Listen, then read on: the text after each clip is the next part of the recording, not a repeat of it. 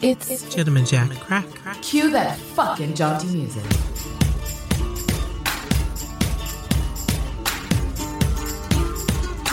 Nineteenth century grubbling, grubbling, grubbling, grubbling. Good lord.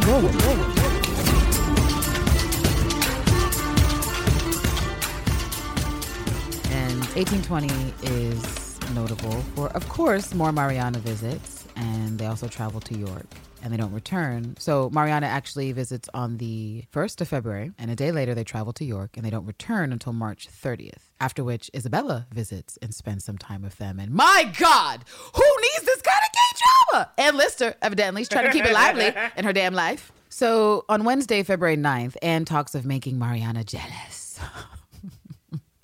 And I'm like, girl, that is part of like the flaw in your relationship. The fact that you consistently feel the need to invent women or make Mariana jealous because you know that will get a reaction from her that will suddenly make you feel loved, which is always a translation of, okay, here she's saying these words and we had a great kiss, which, God, heartbreaking. That almost looks like Mariana's taking a page from Alistair's game and decided to try to kick it up a notch, but went the more literal hurtful route versus shock value. What do you mean of, um, Oh, I accidentally went too far with that thing I said. oh, hmm. What do you think Anne Lister potentially went too far saying? Just putting Mariana in the knowing position that Ann Lister has options. Knowing very well, and Lister knowing very well that those options Okay. don't really exist, and she's really more lonely than she's letting on. I agree. Actually, okay, let's go with what you said for a second and we'll sit in Mariana's shoes. I personally, and again, unless someone is in a polyamorous situation or that is how they would prefer to express or have intimate relationships with partners, I think that it's fucked up to be like, I love you, I'm committed to you, but I'm fucking other people. And I could fuck other people. Again, unless there's very specific conversations had about that, I think it's going to cause mistrust and doubt.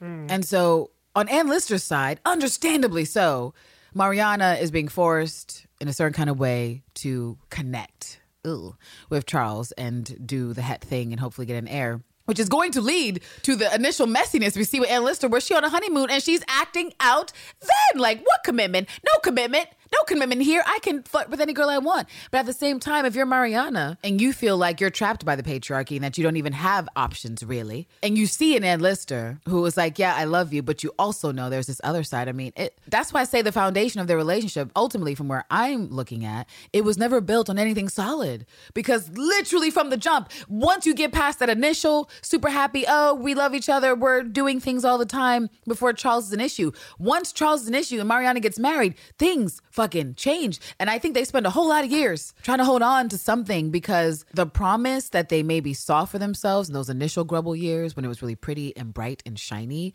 was such a pretty thought that they just can't let it go. I could, yeah, I could see. They don't want to be a liar. They don't want to be, okay, I am breaking this promise. I am not doing this. But at the same time, you're not acknowledging the reality of, of what is happening here, which is fidelity has not been here from the moment you guys decided you're going to be married in the way that you could take the sacrament. There has been no fidelity on either fucking side. To me, that's a doomed fucking marriage, regardless of any way you slice it, any gender, any time period. Unless everyone's poly, you're doomed.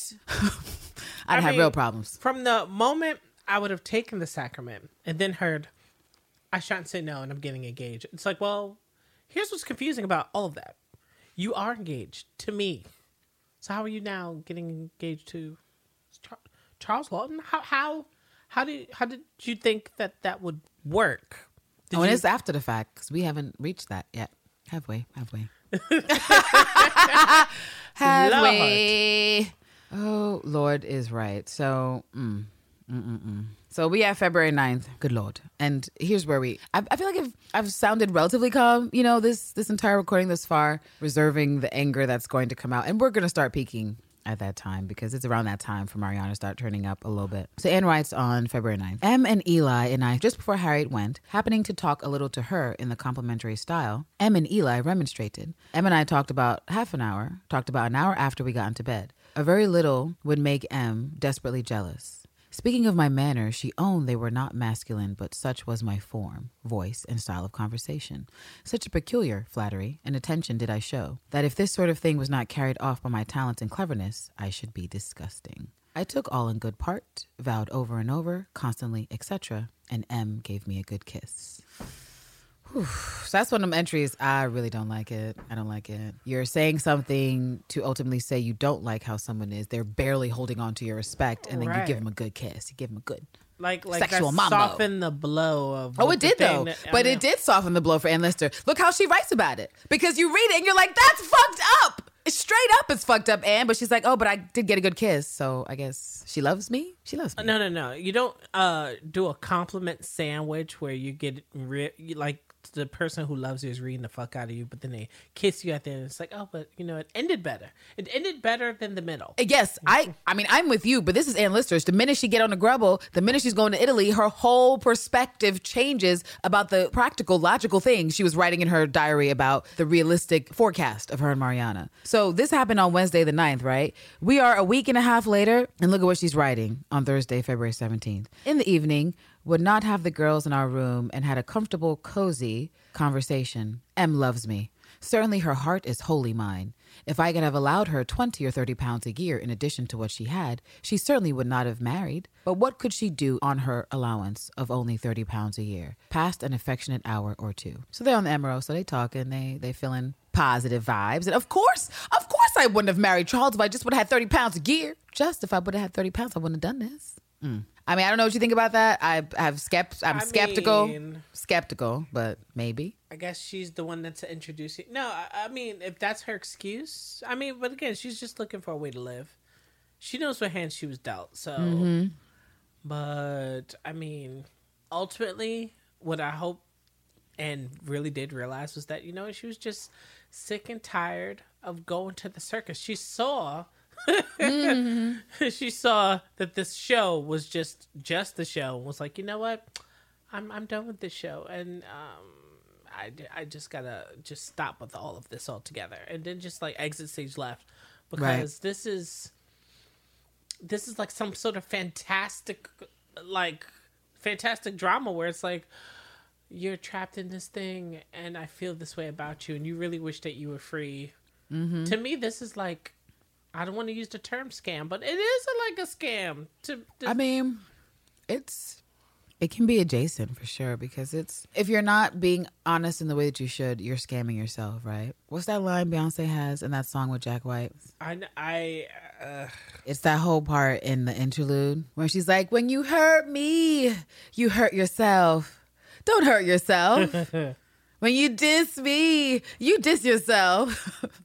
Don't diss yourself." But I love the last line where she's like, "When you love me, you love yourself, love God herself." Now, that can be taken all kinds of ways, but I mostly read into that healthy love, healthy love of self yourself helps breed healthy love of someone else and God is a woman. No, that's that's that's basically what I took from that line. I mean, yeah, me too. I, No? I mean, did I? Okay. Well, that's sort of where I'm playing in in this poll with these women is that there's not enough self love in the categories it should be in because again, Ann Lister loves herself a heck of a lot, and that's what we love about her. But also, she is embarrassed about a heck of a lot as well, and she balances that interestingly because she's so freaking complicated, and it thus makes her vulnerable to certain things Mariana will say and do that it's going to take her years to be like, actually, no, actually, this is me. Actually, I'm not going to bend to what you want. Actually, I'm not just going to try to do this to please you because I have my own interest and my own friends and own things and actually other ideas about how to climb up in society. So, remember how I mentioned that by the end, um, we get into spring that Isabella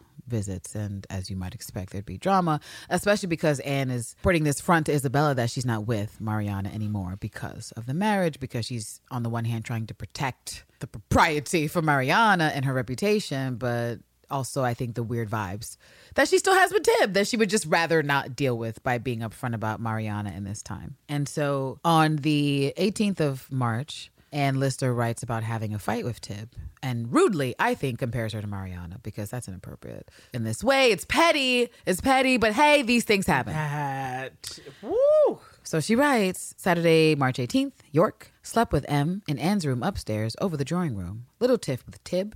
Said taking snuff and lying in bed did not suit me, and she knew it. Answer I never found fault with M and proceeded to it. Mm, mm, mm, mm. It was a pity I let her marry. M advised me last night to tell Tib every now and then she did not suit me and not to let her dwell so on the idea of our living together. Told Louisa I should not like to be long in the same house with M and Tib. Lou is sure I like M the best. So I would Dylan- agree. Dylan- Y'all bitches need to get out the same house. Right. I was about to say. I agree with that. That's too many women. Too many women who have intergrubble. That's the issue. Like like you, it's like the bad version of summer camp. You know what I'm saying? I know you've been in a few workplaces. I have where the number of queers employed is of a decent proportion. And then if it gets out of control, like I've never been one of those people to shit where you sleep. I just it's not it doesn't happen.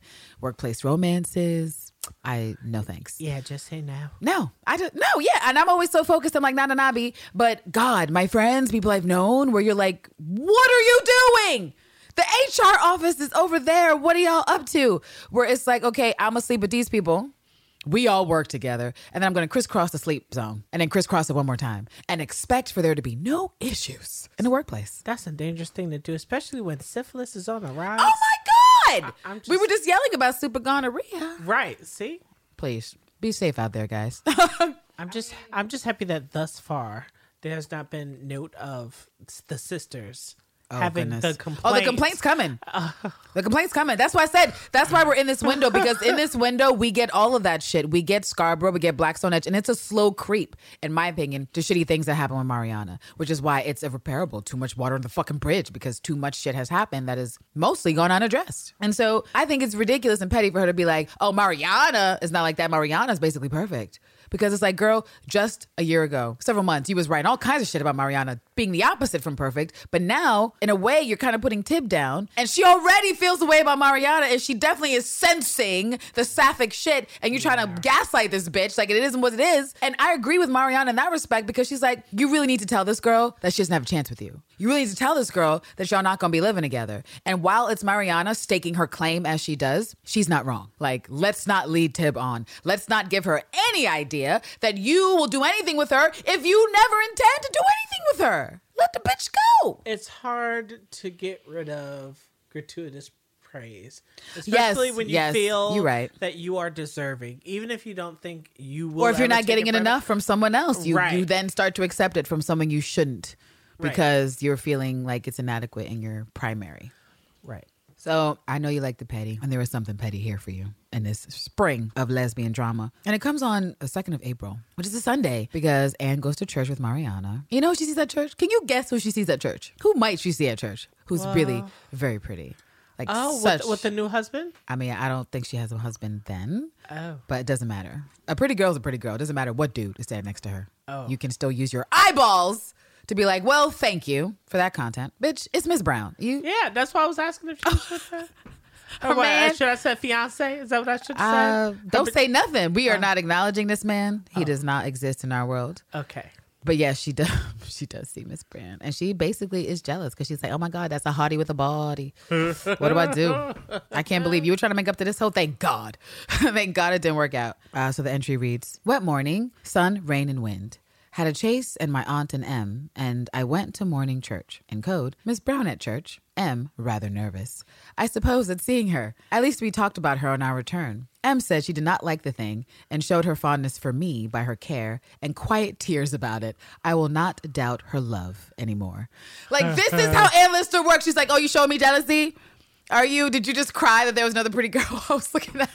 Fantastic. She loves me. It's like the flower. She loves me. She loves me not. Right. She loves me. She loves me not. She loves me. Like this this is how I perceive what is happening here. feels very young. What do you think? Like it's not grown. And I guess this fits because Anna's still young right. in this I time. I wouldn't say it's grown, but I mean, uh, uh, the way how we keep saying Isabella is not really like a viable threat, which is why She's not. She's um, not. Mariana can have this uh, Miss Brown. this degree of jaunt when it comes to Ann Lister and her little gallivants and, and games.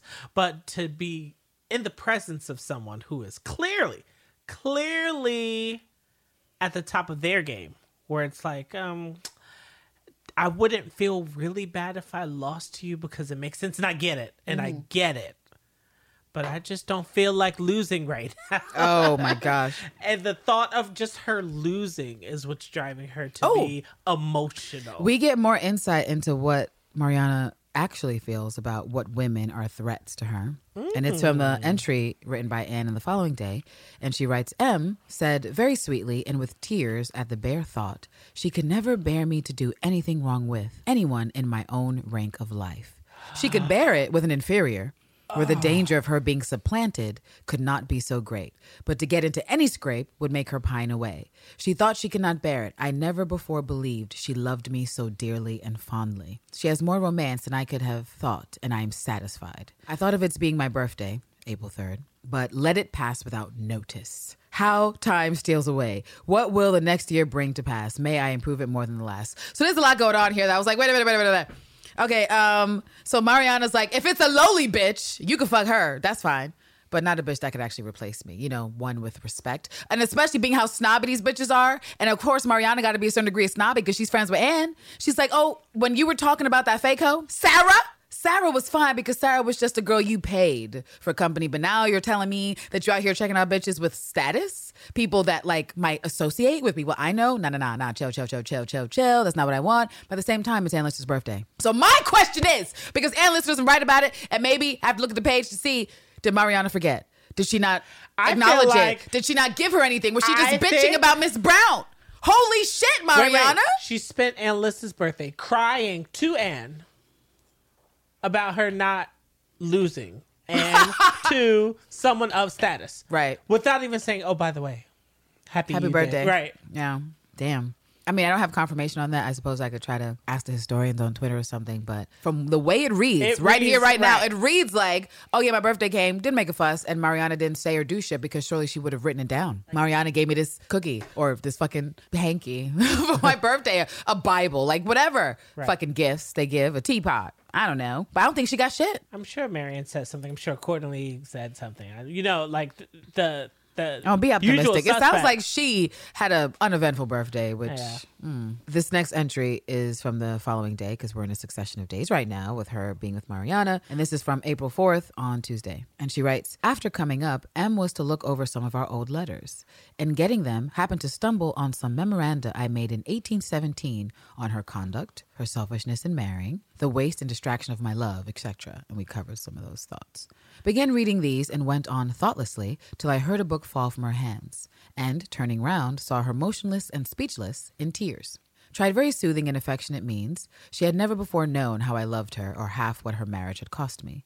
Had she known, she could not have done it, and it was evident that repentance now pressed heavily. I endeavored, and successfully, to prove it to have been done for the best. She said she had never deserved some of the remarks made, but it was quite natural in me to make them. She grieved over what I had suffered and would never doubt me again.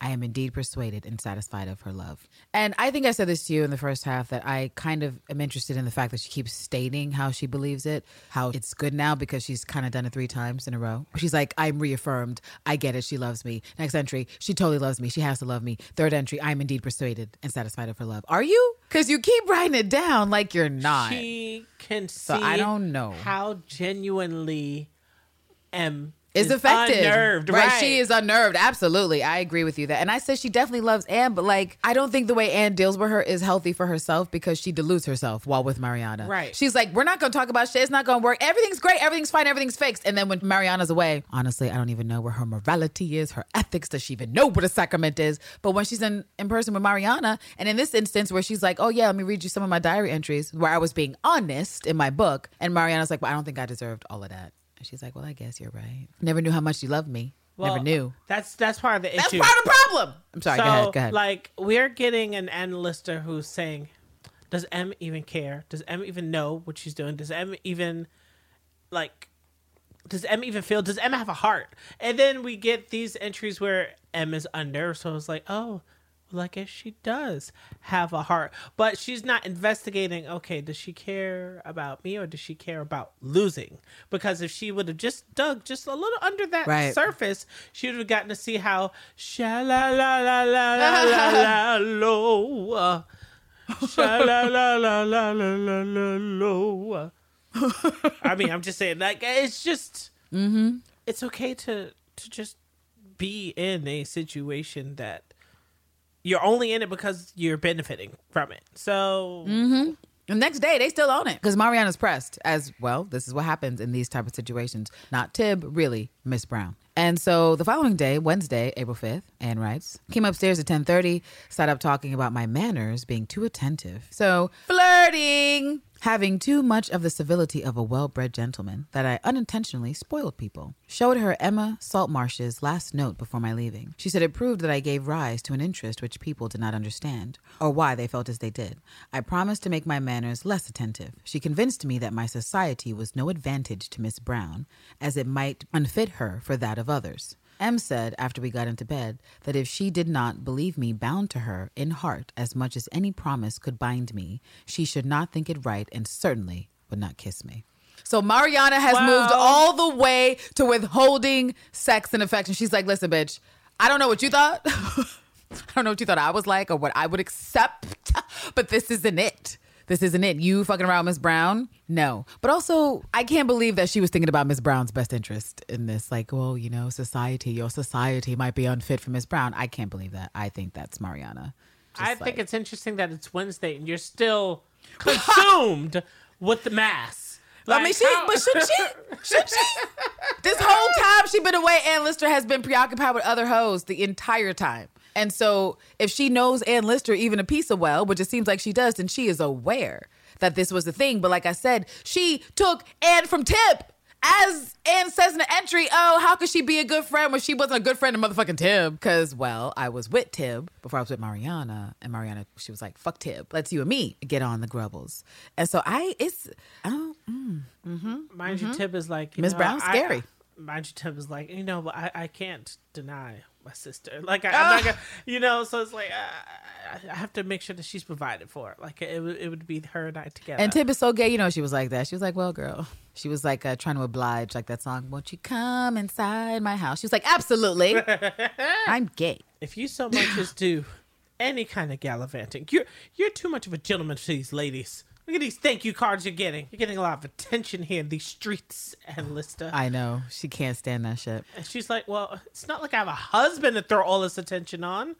Or wife. I mean, I would rather be married. Really, right now. Like to the one that I had the sacrament with, but but that woman is connecting with some shriveled penis. So I'm, so I'm just left to my devices. Devices. So in the Secret Diaries of Miss Ann Lister, they don't bother with another entry in April until we get to the 10th, which is five days after this last statement of M. Like, I, I'm not going to even do shit with you if I don't get this commitment. And Anne writes a ways down on the entry I was on the Amoroso till M made me read aloud the first 126 pages of Volume 2 of Sir Walter Scott's last novel, The Monastery. Stupid enough. Oh, Anne.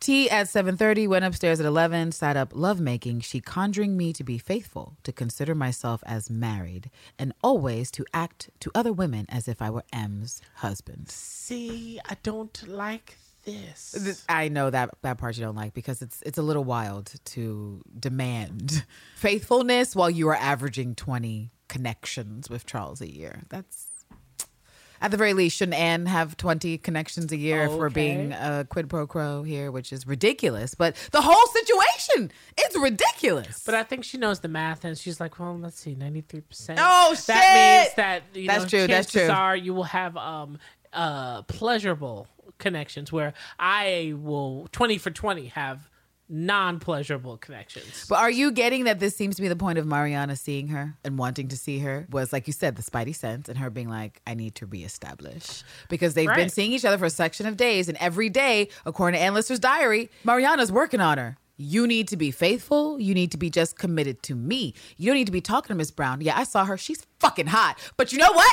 You're not fit for her society, okay? Uh, do you want to ruin her chances of a happy life? No, I don't think so. So maybe you should just stay the fuck away from Miss Brown. And actually, actually, if you claim that we're in a committed thing by Friday, then you need to act as my husband. Actually, committed. And so the next entry in this thing is three days later on Thursday the 13th. And in the coded parts, she writes, went upstairs at 11:20. Em and I had a good deal of talk. She again conjured me to be faithful and let the rule of my conduct to ladies be what a married man do. She was very low after we came upstairs. As soon as Watson went, and even while Lou was lolling up the bed, she cried a good deal and seemed very miserable at the thought of leaving. I said and did everything that was kind, told her I believed she loved me most fondly and faithfully, and I loved her better and had more confidence now than ever before. I said I would do or promise anything, but that she needed no further promise than my heart. At that moment, gave her. Parentheses, I made no promises. Well, right. I am indeed satisfied of her regard, and I shall now begin to think and act as if she were indeed my wife. So Mariana kind of accomplishes her goal before she has to separate from Anne, which is like, re, let's reaffirm this commitment. You are mine, and this is how it's going to work. Uh, I I mean, sometimes people can buy into a dream, and and and, and it's disheartening because Ann Lister feels like she's you know winning over because it's like I'll think about it, you know, deeply and carefully. And she's like, "Oh, I won because I didn't really commit myself," but at the same time, you just told a married woman that you will be faithful. Mm-hmm. How you do? How you? How? How? Where do you do that at? Where do they do that at, Mariana? And so this is an interesting thing here, and I don't know if I've I haven't officially confirmed this, but I have a slight suspicion. There's an entry on Monday, May first, which involves Mrs. Walker and her two daughters essentially being thrown to the four corners willy nilly, and I wonder and assume if this is where Sally got her inspiration for what she did in the first episode of Ann Walker and Aunt Ann Walker being thrown to the four corners willy nilly and ending up at Shibden. The entry reads Monday, May 1st, Halifax, all sitting quietly downstairs when, parentheses, a few minutes before 10, we were roused by a loud rapping and screaming of female voices at the door. In came Mrs. Walker of Crow Nest and her two daughters, the former almost fainting. and all half dead with fright, having just been overturned into the field and taking the sharp turn at the top of the lane. The oh, reins had broken. The coachman lost all control from the top of the hill. The horses came down full speed and were flying as if dead. None of the ladies, fortunately, much hurt. The footman did not happen to be on the box, not having been able to mount after walking up the new bank. The coachman had sprung a bone in his left ankle and bruised the hip a little. The horses did not appear at all the worse. And after a glass of wine and being furnished with cloaks and a lantern, the ladies set off in a quarter hour to walk home. The carriage, very much broken, was brought here, and the men sent off on one of the horses in about an hour after the rest. What a mercy they were no worse. How provident that the mischief was, in fact, so small, considering the greatness of the accident. Uh, wow. So intense. Yes. Intense. Poor Ann Walker. What about her back? What about back? She was truly, it's worse than they showed in the show. She was really thrown, Terrence, to the fork. They said our little baby Ann Walker was in the fields with her mama her sister. Why, why did this happen to Ann why am I laughing so hard? Are you okay? Terrence, she they said she almost passed out. Right. Her and Elizabeth like, oh bitch, we done. bitch, we done. Do you know what just happened? Excuse me, shipped it. Shipped it. Accordingly, like, what is that banging? Right. It's the walkers. And is like, are those my Oh my fangirls? God. My fangirls here? Like, no. They're like, we need help. Oh. Call the constable. Call somebody. Call Dr. Kenny. I have Wait, been where's your groom? thing. Oh, I think a bone went through. I was like, Lord. Right, they're like something's sticking out of his ankle, man. it's not right. We need help. So I just like that entry because it was super cute and funny, and I can just imagine Ann Walker there, like oh, it was horrifying. It was terrible. My poor back. Oh my gosh. I was just thinking, oh, is he going to bleed to death? Don't say death in front of. Don't. Well, see, but she was still she was less traumatized then because her mama was still alive, and her brother would have been too. So she hadn't had the succession of deaths: dad, mom, brothers, sisters off in Scotland. I'm alone with my shitty family members. Oh, right. So we are inching as we get to the summer of 1820 to one of my favorite gay dramas, and Lister manifested with her messy self, which is, of course, the quadruple grubble of Langton Hall, which happens around the period of Tib's father passing, and Anne goes over there to mourn, but it's like she's mourning her lack of opportunities to meet pretty ladies. And Tib, of course, presents a great opportunity for that because Miss Vallance and then Lady later Anne Belcombe show up and things go down. And so Mariana actually writes to Anne, which I believe I've mentioned to you, about her being faithful because she's like, Oh, I heard you might be, I heard Tib's father died, and that's sad. But what I think is even worse is that you're probably going to be visiting Tib, and I just need you to know. I need you to know that you need to keep it locked down at Lister. That's mine. Those are my brace. And so she writes on June 7th, and Lister starts by saying, Very affectionate letter from M.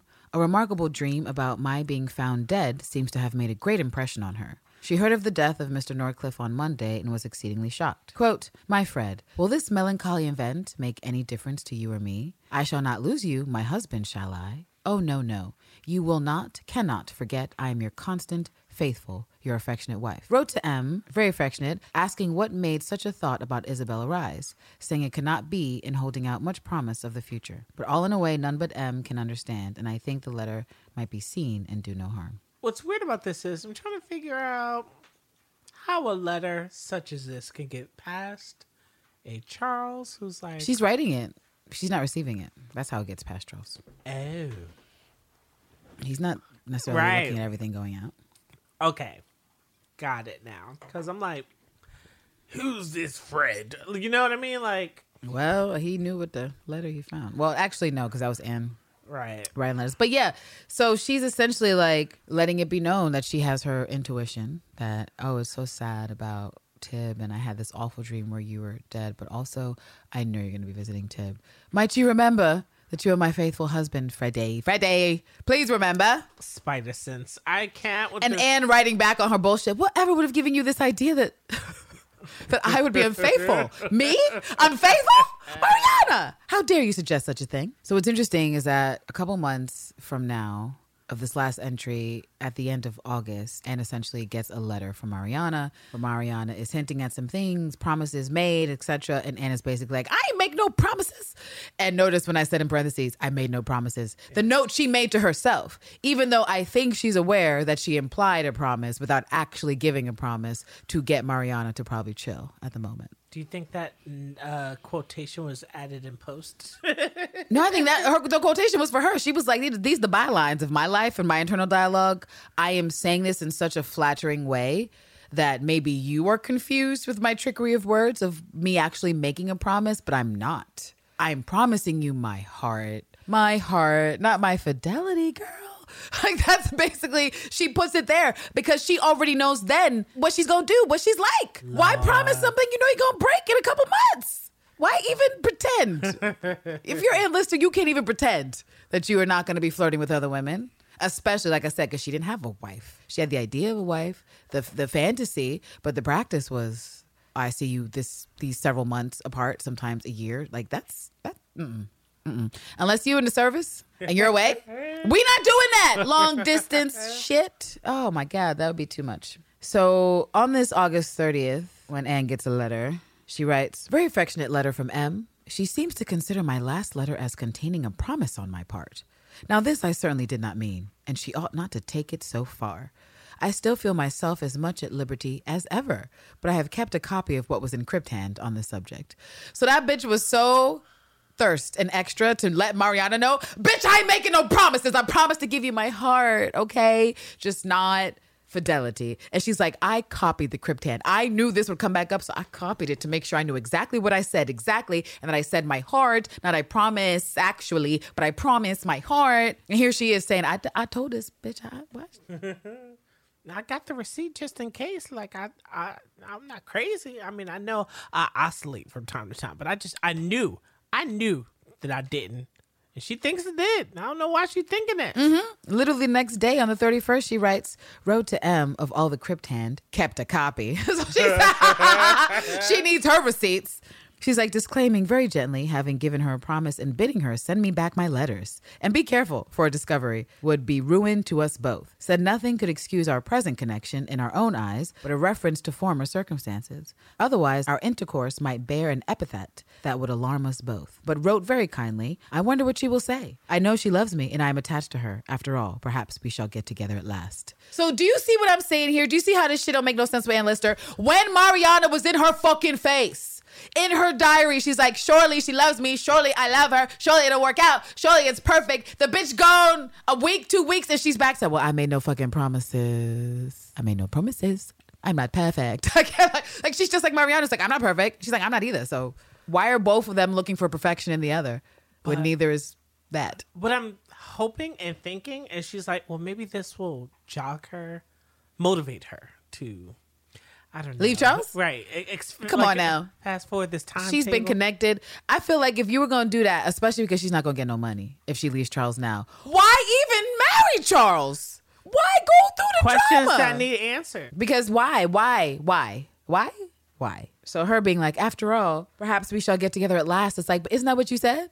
Isn't that what you said just a couple months ago when she was in your crib, when she was in your bed? Isn't that what you said that you will be together after all? And literally just not being together like magnets, suddenly, suddenly you don't feel it. Suddenly it's not working. Suddenly you're not sure. So we done with 1820 and the bullshit there. And we are jumping to 1821 because, well, there are a number of things of note that happened in this year, which is Anne burning traces of men, like trying to get with her, which is hilarious. And of course, giving the code to Mary Vallance and Mariana's fifth wedding anniversary to Charles, To Charles, happens this year. And also this year, we get our baby gate Ann Walker chasing down her bay, Ann Lister. So in January, on the 7th, Anne actually gives the code to Mary Vallance. She writes Miss Vallance put in one of my drawers a sealed parcel of spills to light candles with and a note enclosed, half sheet, full, very affectionate.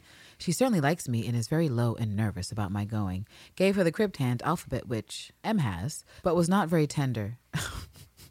Indeed, I get lukewarm about her. Tib low. Anne curled and saw me in bed. And it's like, girl, what? What's it gonna Sorry, that's me yelling and screaming because she is just a hot mess. I honestly think She said Tiblo. you know some you know how there are some personality types that they seem really confident on the outside sometimes, but they actually require it's like what you said earlier, like an affirmative response from Right. a mouth to Right. believe it.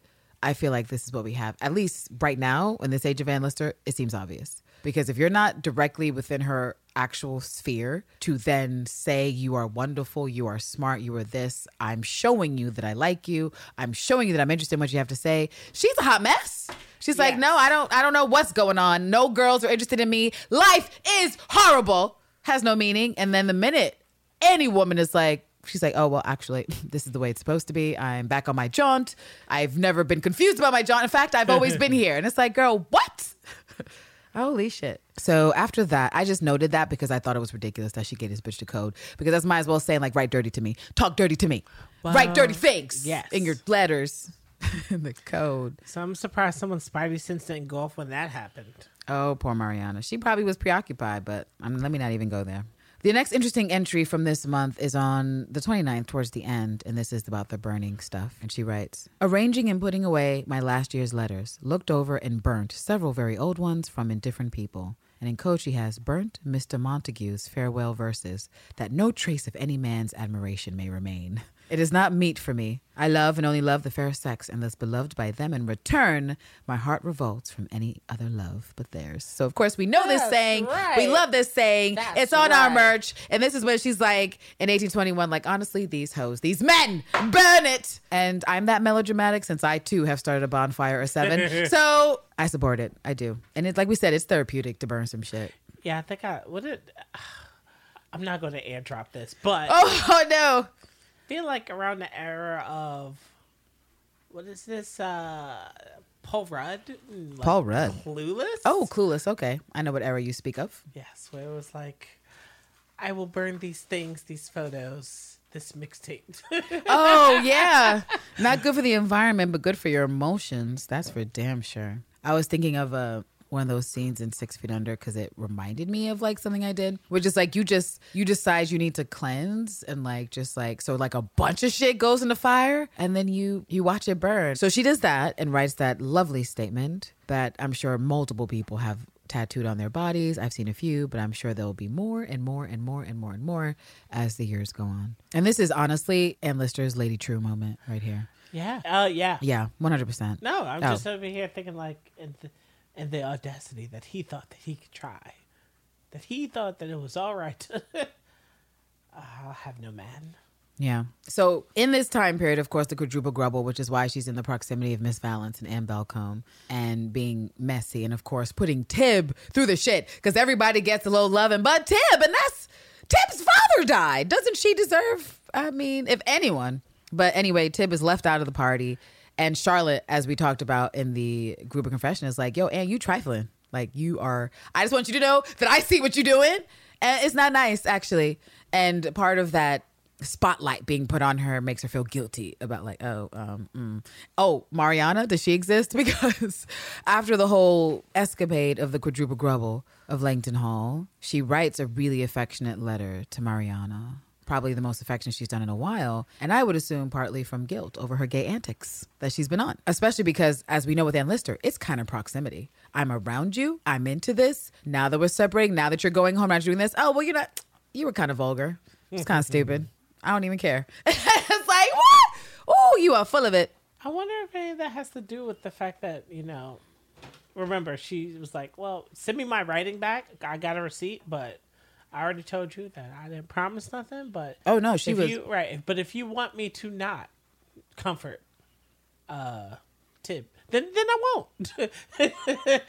But in a way, I don't think she has very many other ways to relate love back to herself. If she's not getting physical contact and compliments, she evidently doesn't believe very strongly that she is loved. So, in the moments that Mariana's not able to give that for her, she's getting it from other girls. And look at all the entries you've read where she's like, I really do believe she likes me. I really do believe she's into me. That is so fucking important to her because it is tied to her sense of self, whether she likes it or not. Which, I mean, I feel like we can all relate to in a certain sense. You're right, to a degree, yeah. To a degree. So she writes on Thursday, February 8th. Writing to M very affectionately, more so than I remember to have done for long. Wrote the following crypt quote, I can live upon hope, forget that we grow older, and love you as warmly as ever. Yes, Mary, you cannot doubt the love of one who has waited for you so long and patiently.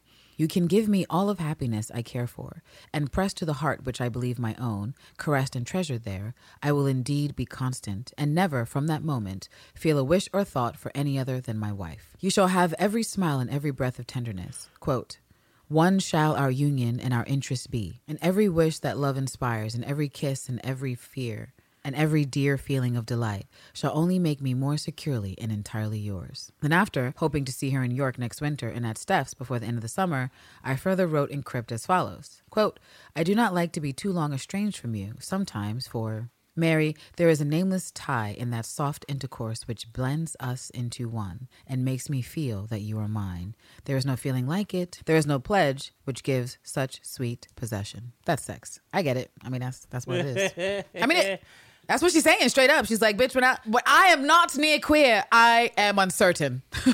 I just don't know. I don't know if this will last. I don't know if you mean what you say. I don't know because Charles is around. I don't know."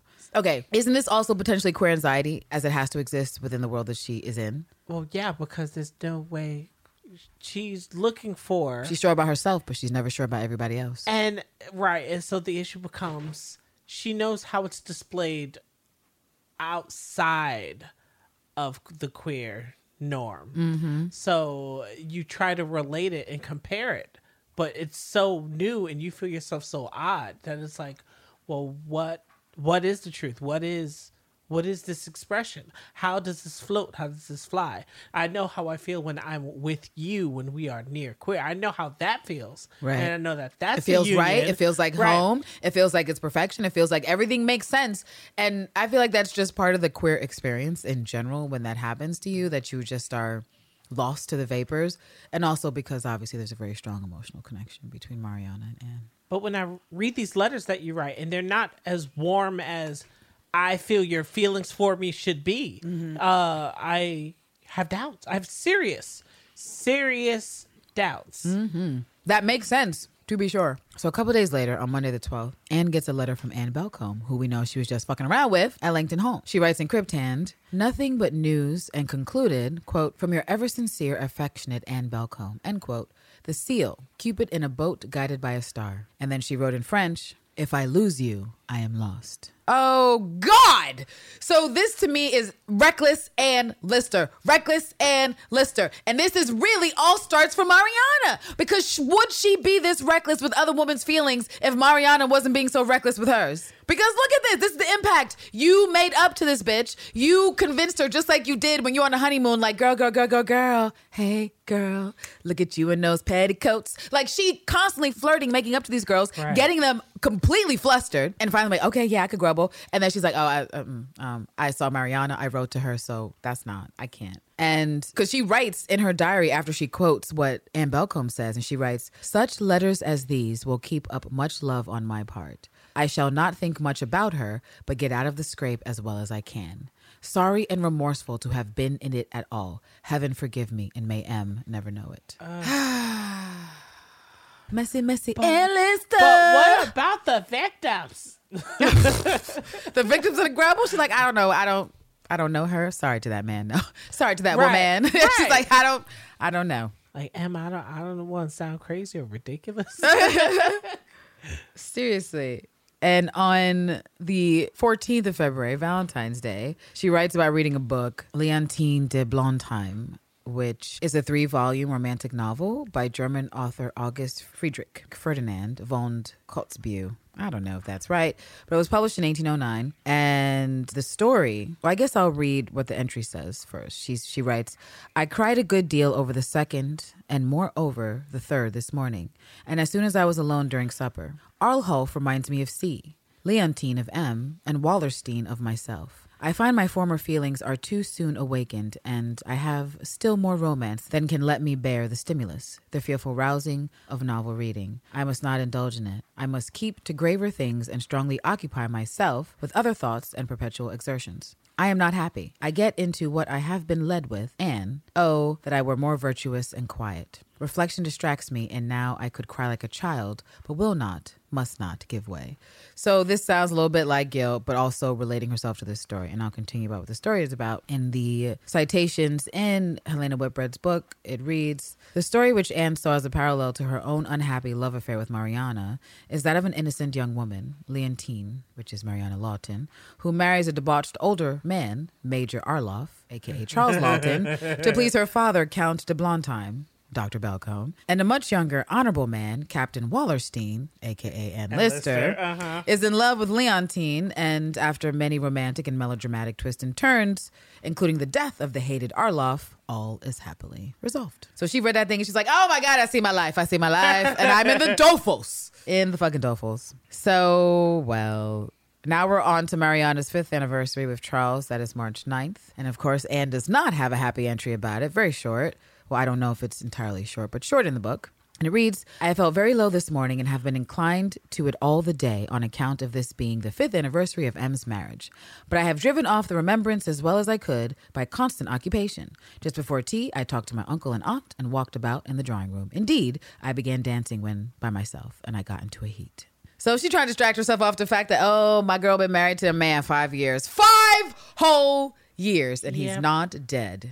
Remember when I read the other entry where they joked five to ten years, but oh, definitely, definitely five, definitely not ten. Like he's totally gonna die soon, and that hasn't happened, has it? It won't happen for some time. Oh, it won't happen for some time. You got that right. You got that right. And now we're to my favorite entry of the year, which is June 12th, when our baby gay Ann Walker chases the shit out of Ann Lister for some tea. And of course, we've covered this before, but we're going to do it again. So it reads at 10:45, Miss Ralston, Catherine, and Miss Crackenthorpe called and stayed half hour. Miss Ralston to say that, as it was Whitsuntide week, her father and mother did not like her to be out and hoped we should excuse her coming this evening. In the afternoon at 5:15, walked along the new road and got past Pump when Miss Ann Walker of Crow Nest overtook me, having run herself almost out of breath. Walked with her as far as the Lydgate entrance to their own grounds and got home at 6:40. Made myself, as I fancied, very agreeable and was particularly civil and attentive in my manner. I really think the girl is flattered by it and likes me. She wished me to drink tea with them. I hoped for another walk to Giles' house, and the readiness she expressed showed that my proposition was by no means unwelcome. She has certainly no aversion to my conversation and company. After parting, I could not help smiling to myself and saying, The flirting with this girl has done me good. It is heavy work to live without women's society, and I would far rather while away an hour with this girl who has nothing in the world to boast but good humor than not flirt at all. If I had M, I should be very different. She has my heart, and I should want no more than her. But now I am solitary and dull. So I'm so happy that she was so thrilled by Anne Walker's thirstiness that she told herself, she was like, no, actually, I do need the society of women. Actually, you know, flirting, it does the body good. It does the mind good. And I simply cannot be off my flirts. Maybe if I had M living in this house as a wife, I could be off my flirts, but nah, chill. Do you think flirting is safe? By the way, that's a random topic, but I know people feel differently about that. Oh. Because there's some people who are natural flirts and have no issues keeping fidelity, but they just like to flirt. And then there's other people who, well, they they leave doors open and well, Well, some I people mean, walk through them. The issue is is that no one has mastered the art of the flirt. That is a definite window versus a door that's opened. Oh, although there are people who like to crawl through windows and scale the sides of buildings. Oh, Like, my God. There are people who will reach for that affection, but um. I think it's it's all again t- contextual and nuance based. So mm-hmm. if mm-hmm. you're good at providing context when you are complimenting, then you don't have to worry about people being uh, redonkulous or misled with the with what you're trying to accomplish when you are right. having just cheerful, good conversation. When you are giving someone life, when someone is breathing life into you mm-hmm. by giving you attention. Like, I mean, it's one thing to be tempted by the fruit of another, like that 80s song. Uh, but I mean, if you have your wife and she's by your side, then chances are you won't be. Have your be wife, so she's by your side. right. She won't be um tempted. I mean, because hello, wife's right here. So what? I mean, Right, if you're actually satisfied. I don't have to search the world for pleasant conversation. It's it's right here. But you're not here, and I'm bored. I'm bored. so I'm gonna find me. I'm me bored. something I'm to do. lonely, and I need someone to make me feel good. Yeah. So she wrote that on the 12th, and on the 13th, she writes in her diary Finished my letter to M. I have not exactly given her a promise in a set form of words, but I have done nearly, in fact, the same thing, so that I cannot now retract with honor. Well, I am satisfied to have done. I love her, and her heart is mine in return. Liberty and wavering made us both wretched, and why throw away our happiness so foolishly? She is my wife in honor and in love, and why not acknowledge her openly and at once? I am satisfied to have her mind and my own at ease. The chain is golden and shared with M. I love it better than any liberty. So here she is saying, Well, fine. I didn't give an exact promise, but it was pretty damn close. So maybe my honor shall be at risk if I don't try to keep to this promise. Well, girl, your honor is at risk because we know what happens in the future. So this is her saying, Ball and chain, bitch. I'm fine with that. Mm-hmm. She literally says, This chain. this golden chain is shared with him, but I love it better than any liberty. Are you sure? Are you sure, Ann Lister? I mean, well, right now it's either this or nothing. right now, right, to, right today, Right. and this as she's writing it, she's like, yeah, If- yeah. If I had to choose between nothing and this, I would choose this. Is what I'm reading here. Well, and so of course Mariana, because she senses the boat is starting to rockin', she ends up seeing Anne in July, but it's actually for her brother Steph's baby christening or some shit. And this is actually when Mariana gives her the STI. We are here for the complaint, and so I don't want to be. Here's what I'm saying, though. Here's what I'm saying. That's How did Right. you get here? Right, Lord. Nobody, Nobody wants to be here. Uh-uh. Not me. I, I tried. Look, I don't want to be here. Mm-mm. all right, here's a new theoretical hot take that if Mariana is going to be able to pass an STI to Anne in the summer, while Anne was having her crisis of fidelity and commitment, that would suggest that Mariana was being forced in some kind of habitual way to connect ooh, with Charles. So if we go with like Sally's surrealism shit, is that the spidey sense of jealousy of like you just know Mariana is out there having to to connect with Charles, and so you can't deal with the fact that you are at home alone in Shibden while Mariana is connecting with Charles, so you got to get out of Shibden and off to Langton Hall, or wherever the fuck else you got to be to not be just at home at Shibden while Mariana is connecting. Uh, I'm hoping. Wait, are we saying that This Mariana is a theory. is this is a theory because we can't know this. Well, this if Mariana complaint? has the STI, that Right. means she had sexual contact with someone. It is Right. assumed that person is Charles because it is known, I guess, that Charles was a philanderer and had a mistress every now and again. So I'm not necessarily convinced it had to be Charles because unless Mariana says specifically, but even then, especially because she was trying to get pregnant by other means, it very likely is Charles, but it could also not be Charles. We don't know. But this is what I mean. The fact that she has an STI means sexual contact was had with somebody in the same time that Ann Lister was having her freak out. That it could have been like a sensed a sense in the force, like there's been movement Oh, in the force, can- yeah, and the movement has been towards the heterosexual side, and I feel alarms going off, and I need to do something. Yay! what you have to do is focus on the fact that yes, now this complaint is a personal problem, and then while you're mulling over, you know, commitments and and you know uh, devotions. You are sitting here with a complaint that was contrived outside of your faithful relationship. So it's like. Mm, it Kind of throws a wrench in the idea of faithful. Right. It throws a. Well, It, it throws one heck of a wrench.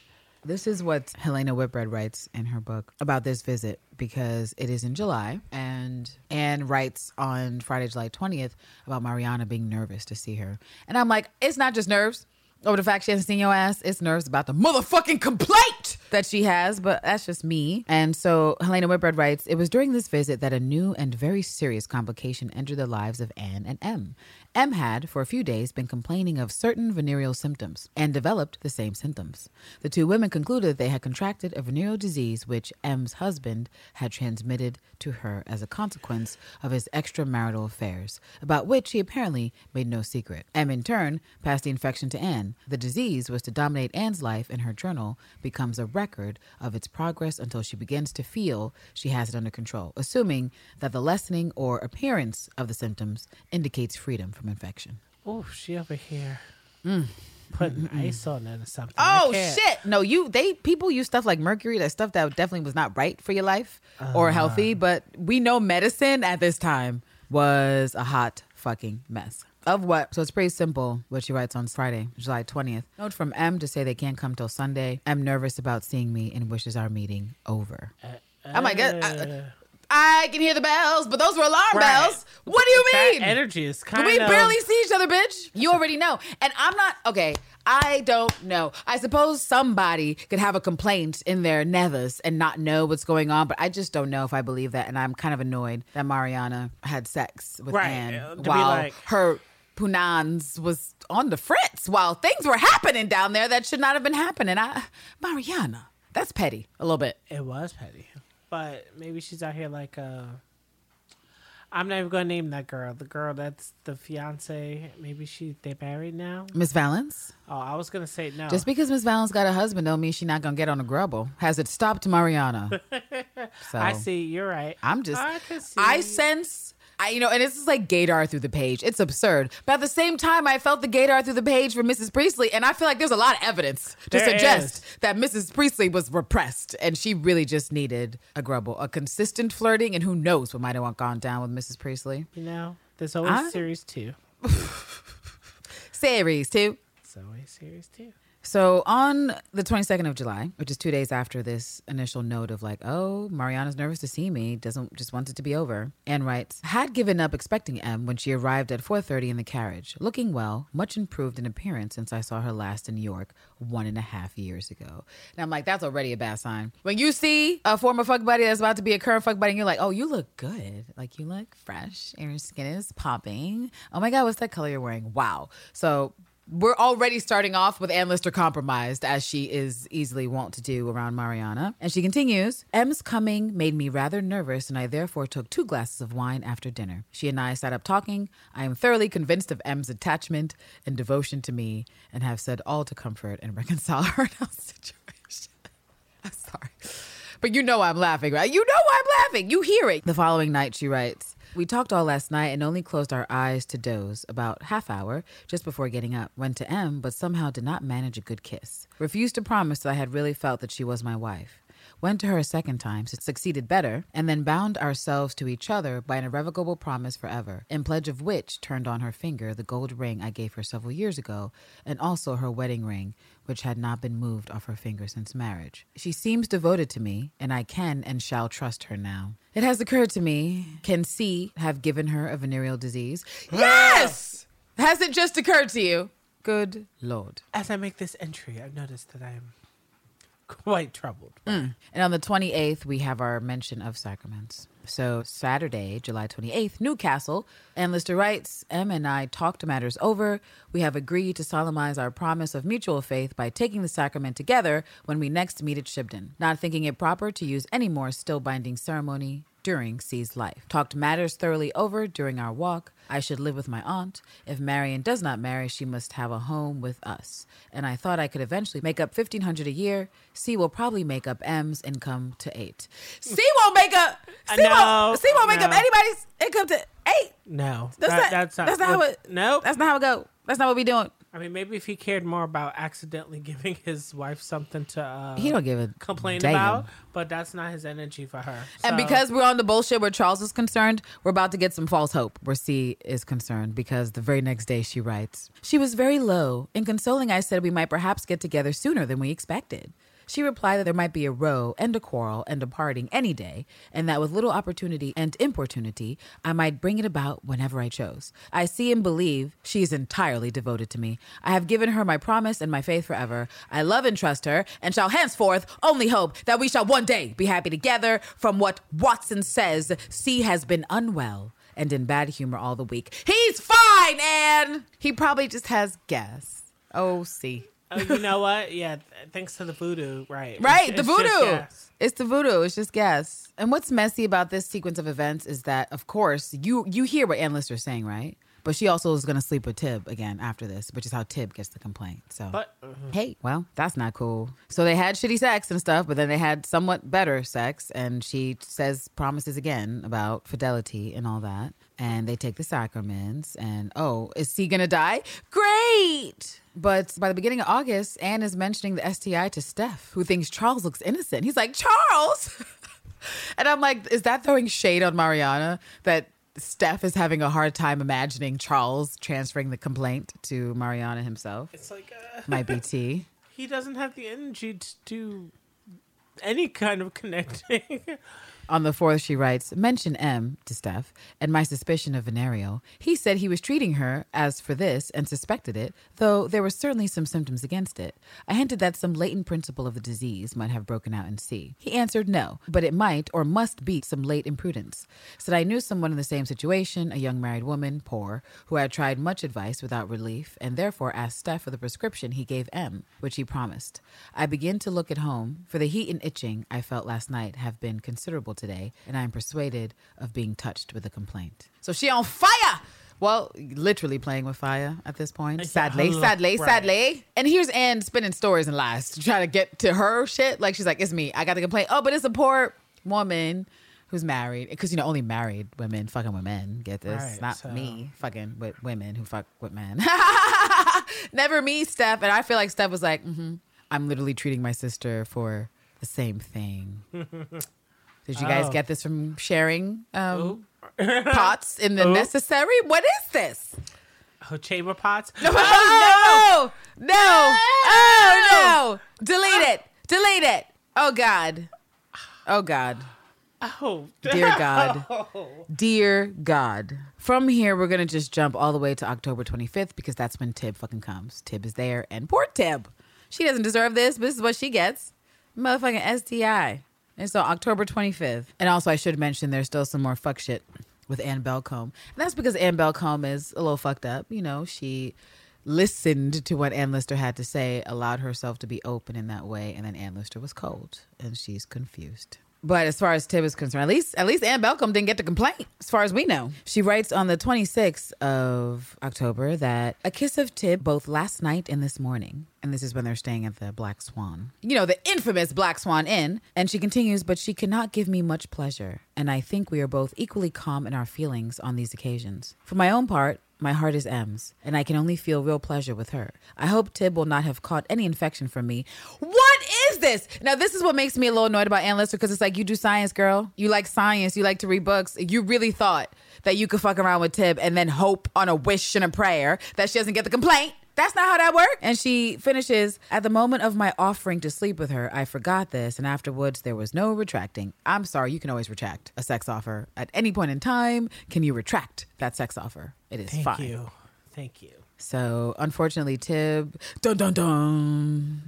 That's what happens. And she ultimately sees Mariana in December, and Tib is there for a moment, which of course is uncool, uncool, unless you want lesbian drama. And what I find interesting, or well, interesting and a little bit funny, is that Ann Lister gets some shade from Mariana's mom about the attention she pays to her daughters, plural. And Oh, considering ooh. how she's been fucking with Anne Belcombe, that anyone who's just eye spying what Anne Belcombe is stressed about is like, whoa, this Ann Lister really is too much. She be talking to all my girls and she leaves all of them upset. And only one is married. Only one is married right now. So on the 16th, Ann Lister writes In the afternoon, Mrs. Belcombe chancing to ask if I intended going to the belfry. I happened to say I should go if M went, but if she stayed at home, I should. Mrs. Belcombe says, What? Does your religion depend on others? How foolish. How very silly you are. With some allusion both to my being both at present and formerly very silly about M. I made some reply about the injustice of this remark, sure girl, and showed that I was annoyed. In truth, I felt so. This was always a tender point to attack me in, particularly now, when I have taken such pains to give them no reason to find fault. And when I have seen that Charlotte and Harriet might steal the horse while M and I might not open the stable door. To mend the matter, M and Eli went to the minster, and I volunteered walking with Mrs. Milne. I could not help thinking of all this all the time I was at the minster. My pride was roused and hurt that I should be thus suffering myself to appear foolish and silly, and I absolutely felt as if I could not stand it. At dinner, I scarce spoke. I did not think of being observed, but Mrs. Belcombe electrified me by asking to hear the sound of my voice. she said, Bitch, you gonna talk or what? I turned it off by pretending sleepiness from the heat of the fire at my back and came upstairs immediately after dinner to change my boots. M came and talked to me, and I promised to talk, and so well feigned nothing was the matter that none could find it out. But when we came up to bed, M acknowledged that I had kept my word and done so well as would even have cheated her. And then the following day, she writes quickly, could not get all this business out of my head last night and woke this morning with it full on my mind. Felt as if I would give the world to sit and never open my lips, musing upon getting away as fast and well as I could, and upon giving them as few opportunities as possible in future of thinking me foolish and silly. Writing the above has done me more good than anything. So what do you So think's bothering her there? The fact that her the mom is trolling her, Well, or that she was called foolish and silly? Do you think it's that trite? It's well, right. Well, you have to think of how she thinks of herself firstly. So the fact that someone has this fixed impression, Right. that she, it's an uphill battle for her to outperform and outclass the uh way she was addressed and she may find it to be what too much work so it's going to be like well i'm sure your word means something to the people that you're around the society that you hold dear and since i disagree i'm not going to entertain you so i'm just going to sit here with my thoughts on you and then she's like well are you cat got your tongue miss, Lissa? are you not going to Miss Lista. speak and say things that I may or may not laugh about later to my friends in high society. And so, so it's like, um, eh. it was one of those very, It was shady it from was- the from Mariana's mom, but at the same time, she got reason to be shady because you got to stop flirting with them girls, and you got to stop, especially when you say Mariana's the only one you want to be with. But I also think it's proximity of the grubble with her messiness because they right there. right. That that's why she did it versus being smart and being like, let me fuck with those sisters over there and not where the mother of the girl I fucked with the longest. Because if we're talking about five year anniversary with Charles and we know they were together for like four years, that's a lot of time for Miss Belcombe to be like, mm-hmm, uh-huh, and I see you. I don't have to call the thing a thing. I don't have to know the word lesbian to know some gay shit is going on right here. And I don't know how I'm supposed to deal with this. I have still all these daughters that are unmarried. All these daughters are unmarried, and this isn't right. This isn't right. What are we gonna do, husband? And he's like, I don't fucking know. She keeps coming over, and um, every time she comes over, we got more drama. Poor gal. Is my my mouse really did die? no, your mouse dying, My mouse is dead. my phone's dying, my drink is dying. I- I- Everything's dying. So we made it to the end of 1821. It's probably a good time, especially with your drink being done, to take another gin to mission. And I have finished all my gin. Look at it, it's empty. There's no ice left. Out of control. Well, Mama is is interesting, and I'm wondering if we'll see more She's of her in petty. the entries. Uh, She pops up every now and again just to be like, yo, what y'all doing over there being gay? I feel like it's those, you know, you have those moms where you have a sleepover with your girlfriend and they're like, what's going on in this room? Especially if they know Yes. you're queer. They're like, what's happening in this room? Yes. Is it gay? There's no such thing as a lock. Just Right. barreling down doors. Parents don't know what to do. They're like, Mom, I'm like trying to be supportive, but like they're queer. Like, commercial. Like, could you chill? and anyone who grew up with herbal essence Oh commercials, my god! I'm just gonna say that at a sleepover I went on in a certain age, like it's when I first learned how to do certain jaunty dances. Like I had a, a babysitter who taught us how to tootsie roll on a wall upside down. Oh, oh, oh, oh, oh! I'm It was no useful. stranger. It was Yeah. useful, and I and I did have a queer experience at that um, at that sleepover. But I look back and I'm like, you know, these are it's uh, the more you know. It's the learning rainbow. You gotta. It's how you jaunt forward into the future, and you learn more things and things and things and things, and your gaydar gets further refined because you're like, oh shit, wow. That's actually something I was talking about with a friend. Like, I don't know if that ever happened to you, where you're in school and maybe there's some level of awareness of your queerness and there's somebody who's mean or rude or indifferent.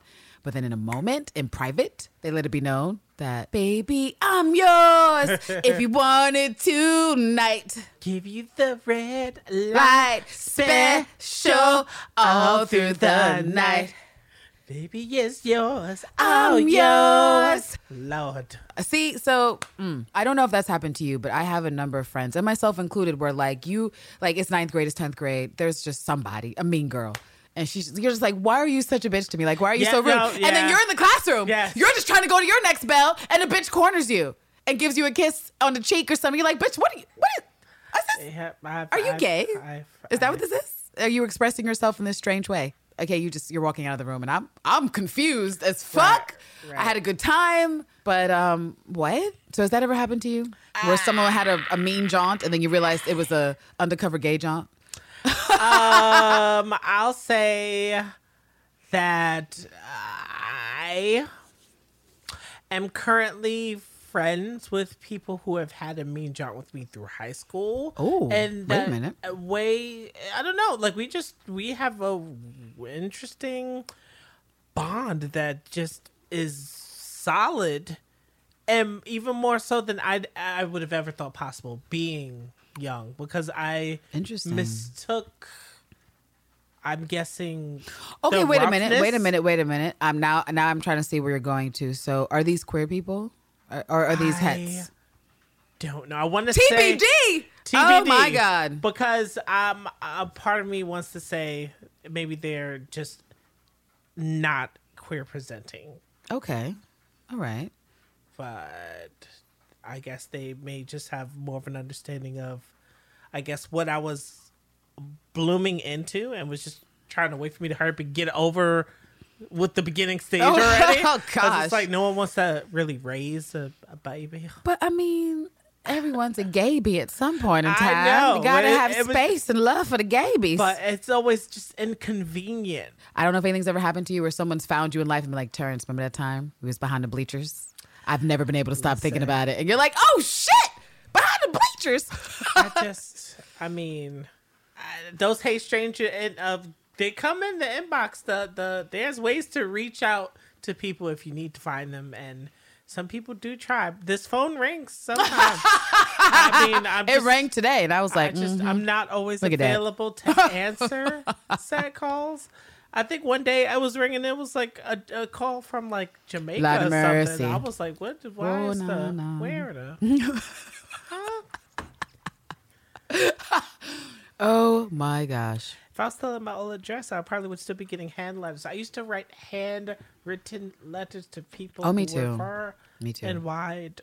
So I'm excited that we have made it through another intermission, another super long jaunty part, and we've ended officially just when you were like, my drink was actually at December 16th of 1821, which is like the last entry I was going to fuck with for that time period. So what we have left of this motherfucking nightcap is 1822 through 26, where, as you might imagine, a number of things happen. it actually starts out very lovely and very much in love with a kind of seems like a renewal of things and optimism, and that's nice to see. But then, as usual, when they separate, we're, we back on the oh, bullshit. Peter's We back on the out. bullshit, oh. right?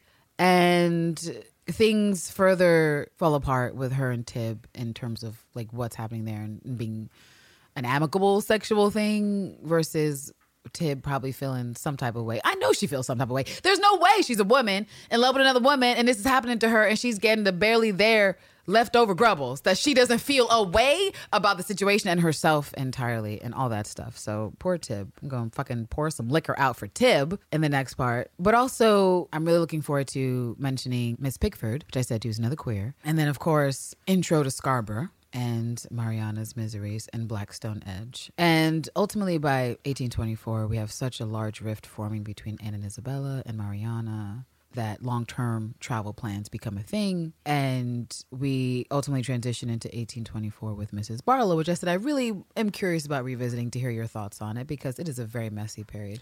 And what's so intriguing about it, well, because Anne Lister is being messy. And I and that's where I think like being careless with someone's emotions is messy. Potentially giving them an idea that they could have you is dangerous because if someone starts to entertain the idea that you could be theirs or you know you could be in tandem living life together and then that was never actually an option. And there's actually nothing they can do because it's going to be next to impossible to replace this other bitch mariana. That's unfair to the woman that you brought to the grubbles. And so that is a messy part of ann lister's life. I still believe 100% it's mariana's impact because toxicity No, breeds yeah. further toxicity and weird jealousies and inadequacies and self-esteem issues that are leading to bad behavior. And i actually have tons of sympathy and empathy for mrs barlow because i feel like she was done dirty unfortunately but at the same time she provided this excellent respite for Ann Lister to experiment sexually and be different with a woman than she would with Mariana. And while she does use Mrs. Barlow to reconnect in a sense with Mariana, eventually I think that everything she experiences in this time in Paris just adds to the stuff that makes it easier for her eventually to be like, actually, Mariana, I'm good. And when she gets to a point where Mariana's saying some shit and she's like, you can't just bowl me over. You can't just expect me to do what you say. Because we have seen time and time again through the years where she's like, I'll do anything you want. I made a promise that I will do anything I can to make her happy. She just said this really shitty thing, but we just had a kiss and I'm going to make her as happy as possible. Right. And so we need that to evolve to a different type of strength and a version of uh, Ann Lister we've not seen yet, where she's super strong over here, there, and over there, but not when it comes to standing up for herself and what she deserves with Mariana. And she gets there eventually. And I really do feel that Mrs. Barlow is a part of that story, even though in her mind she's like, I can never be with Mrs. Barlow because I mean she has a daughter and other stuff and other stuff. I, I don't know. I think she tried to intellectualize a lot of stuff, but there's still your emotions and things, Right. and they don't always agree. They don't have a with what your ruler. brain's saying. Look at Miss Brown. Oh, Miss Brown's vulgar. Oh, but look at how vulgar she is, Miss Brown. So, I mean,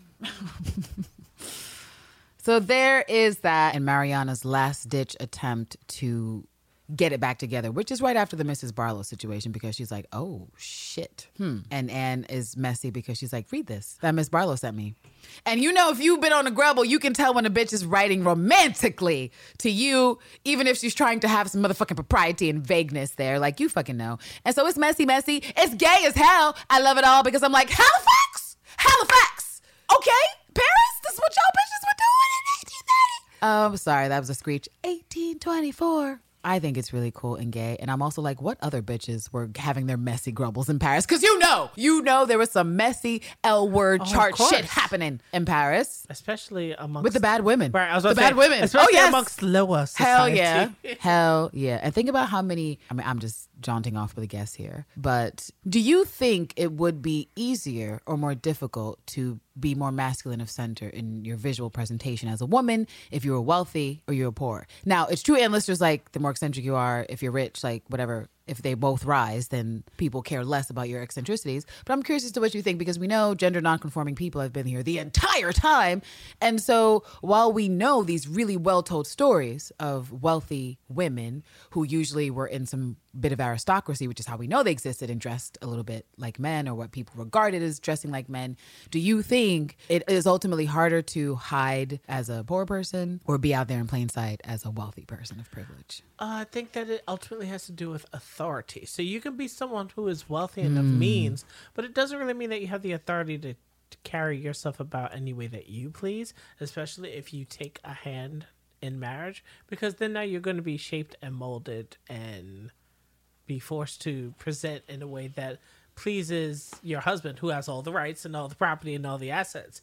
Now, when you don't have to worry about things because you're a have not, then chances are you can be any type of have not that you want to be. So I personally think that. Yeah, I mean, I'm of the thought that maybe there's less access and things and things because you're poor, but then at the same time, like sometimes that makes you invisible in a way that people just don't give a shit what you're up to because, well, you're insignificant. You can't even read. So we don't care what you're doing over there, queer person. Uh, it was just a thought because I think back to harlots and I'm like, oh, well, you know, think back to the Lady Trues of the world. And I'm like, Right. surely, surely, surely in every place that there is a human and a woman, there is at least one woman who was like, no, scratch that. Two women who were like, nah, chill. No thanks. I'm good, actually, in case you're wondering. So, yeah, that is it. And I'm excited to get to what I'll just say it's a Ann Lister strap fantasy. That's how I'm going to perceive it. Wow. Intrigued, are you? Sounds like we're going to have a meaty part three. This has all been pretty meaty. It's been ridiculous. I mean, it's like the it's like a, a mini journey through Ann Lister's life. And we did parts of this in earlier parts of our nightcap. I want to say way back months ago, which it's funny to say months ago because it has taken us so long to get through, but it really has been months. I think I want you back.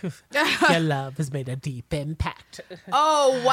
I know I might sound whack. I can't believe I really want you you back. What the want fuck? You? I think I want you back. That's a deep pull. and at least we also get to see Anne remorseful and towards the end of this about what she fucking did to Tib. She's like, "Oh, poor Tib," with the complaint. I don't have a missed call from 28 minutes ago. Bitch. Yeah, I just. Sorry. Yeah, you can enjoy your pudding. It's fine. Exposing me and my love of banana pudding. Well, No, it's it's a it's true, y'all. grand, Great. I've great waited dish. for pudding at all hours in the morning, especially at Magnolia's. Shout to them. If you're a New Yorker who hasn't tried one of their cupcakes, you're missing out. So we will pause here at this intermission and be back literally in just a few seconds Yeah, it will be a few seconds, actually. Honestly. to continue this saga, saga of Anne and Mariana and the love they shared and ridiculousness and drama and jealousy and infidelity and instability. But hey, hey, at least they had really good sex. Mostly. Mostly. Mostly, well, Mostly. Not every time, you know. No one's perfect. No. Right. I was gonna say. Statistically, they had a better time than most. We all know that is the blessing of Lilith, but they also were plagued by a lot of troubles. And hopefully, you guys maybe see where I'm trying to come from with how I feel like it started off fucked up, which is why it remained fucked up and then just got even more fucked up as time went on. I would love to hear y'all's feedback on this part and what you think about baby gay Anne being messy as fuck, gay as fuck, and not being able to help herself. And do you too think that she was trying to rebuild herself up and her self esteem and the belief that she was desirable and keepable by testing the waters with other women, while Mariana, who was like, I will keep you, hadn't yet, actually. Like Casper, can I keep I'm- you? Right. Like uh, I'm, I'm intangible, but I want to keep you. Yeah. How do you Freddie. Come again, Freddie. I still can't believe Mariana said that. And 18, 20. I tried to be um, asleep. She it proved rather difficult. Oh, I know it proved difficult. And I'm sure it was more than a headbutt going on. That's my hot take there. Anything you're looking forward to or dreading for part three that I may have mentioned? I mean, I, I it's still a roller coaster here where we are, but I'm pretty sure we're gonna get to a place where Rolling with my it's- homies. It's gonna be more lows than highs. Oh, and then that's when that's when I'll be. There my- is a time when Mariana and Anne have a wonderful night of sex because there's like nine and eight kisses to be had at the very least. We're talking about baker's dozen of O's for the ladies. And well, that's always nice. We must always celebrate those blessings, those queer blessings. So it's not all bad. It's not all bad, but it's, um, I'll hold out being the skeptic that I am. yeah, I think you will you'll get a more full view of Anne's messiness and probably just have a maybe a smidge more empathy for Mariana in terms of the infidelity. Like, sure, she was being completely and entirely delusional, expecting it, especially from an Ann Lister, but you can still feel for her in a moment because Anne was wilding all the way out. But uh, that was acting out. So, well, there it is. Some people act out with the braids off, and uh, looks like Ann Lister is one of those people. Oh my. I guess we did a toast at the end of the first act. I forgot, but um, My toast is for uh, the baddest mamma jamma. Uh, for the parent trap, uh, for the for the queer parent trap. Uh, oh, you mean a Miss Brown? yes, We did cover a lot of Miss Brown. Me, me, me, and Mrs. Mrs. Brown. Yes. Mrs. Brown, Mrs. Brown, Mrs. Brown. it's beautiful. Yeah, it is. And Mrs. Miss Brown was beautiful. But that's something that cannot be denied at all. We don't have to see this bitch to know that she was turning heads. And Halifax had Ann Lister doing a whole fucking exorcist with her fucking neck like, who was that in the petticoats over there? So had you finished your toast? I'm sorry, I can't even remember what you did. Oh yes, I, I toasted to the queer uh, parent trap, the Grubble trap, where they uh, set up Miss uh, Brown for the double dog dare kiss. The double, the double, double dog, dare. the oh, the kiss. double dog dare kiss. Okay. I'm to toast to the lovely Miss Brown and her face because I feel like Ann Lister would want me to. I feel like she would still be like to this moment, yeah, she actually was a very good looking gal. So props to Miss Brown and her confounding face that sent Ann Lister into several crises about her culture, her class, what she would accept from a woman because Miss Brown was so damn attractive and Ann Lister was so fucking gay. She was like, I can't. Okay, I just can't. So cheers, cheers to you, Miss Brown, and um, excellence in gayness. Mm, hmm Gym at three in the morning. Got the gym at three in the morning. We're ridiculous. I looked at that file real quick and I was like, why does the length look that Yep. way? I, I'm Yeah. sometimes I say like, oh, if that looks like it's approaching four hours, it could probably be three. But then sometimes we get to the edit and we're like, that's still really close to four. Especially because our lovely Patreon supporters have requested, demanded, threatened that we never delete anything ever again. And we've been doing that. So thank them, blame them, I don't know. But thanks again. Ugh, thanks for joining us on this second part. This actually could be part three at this point. I really don't know how we'll have to break up these things that the files can fit. But we hope you guys are having fun on this historical nightcap saga. Hopefully, you're drinking, or if it's during the day and you're working, well, I don't know whether to advise to sip from a flask or not, but hopefully, you're having a fun and jaunty day. But good on you to find some great listening uh, companionship for how you're, you know, gallivanting through your day. Yes, yes, yes. And as always, please take a look at our Go On Fearlessly merch that we have designed to help fundraise for the wonderful Anne Walker Memorial Foundation. So check that out if you can. If you haven't yet, I've seen a few of you have been doing it, and it is so wonderful. We're so grateful. And um, uh, take us out, Daddy. See, this is what I I used all Oh, my yeah, brain no, cells I got on scrolling through my notes, and you just got to sit there and sip your gin and be like, "Oh my God, Alyssa, Yeah. I need help." I mean, yeah, uh, you know our socials, uh, Gentleman Jack Crackle, most of the things. But our they gonna be back around. our- right. It's the I mean, we're not. generation. yeah, Oh, we're not wow. leaving. Leaving. We're a mess. We're not leaving. Leaving. Uh, well, Oh, well, does my obnoxious laughter ever truly offend? Like, are you guys ever like, when will this bitch stop laughing like this? I'm sorry. we'll just actually, it'll just be a few moments from now. Well, that's that's how right back will be. Like we'll be like right back right now. It's like magic, All right. almost, basically. Are we back? Oh, wait. So enjoy this gentle mission, bitches, and we will talk to you about more Grubble drama in just a second. Bye. We'll be back. Bye. Bye.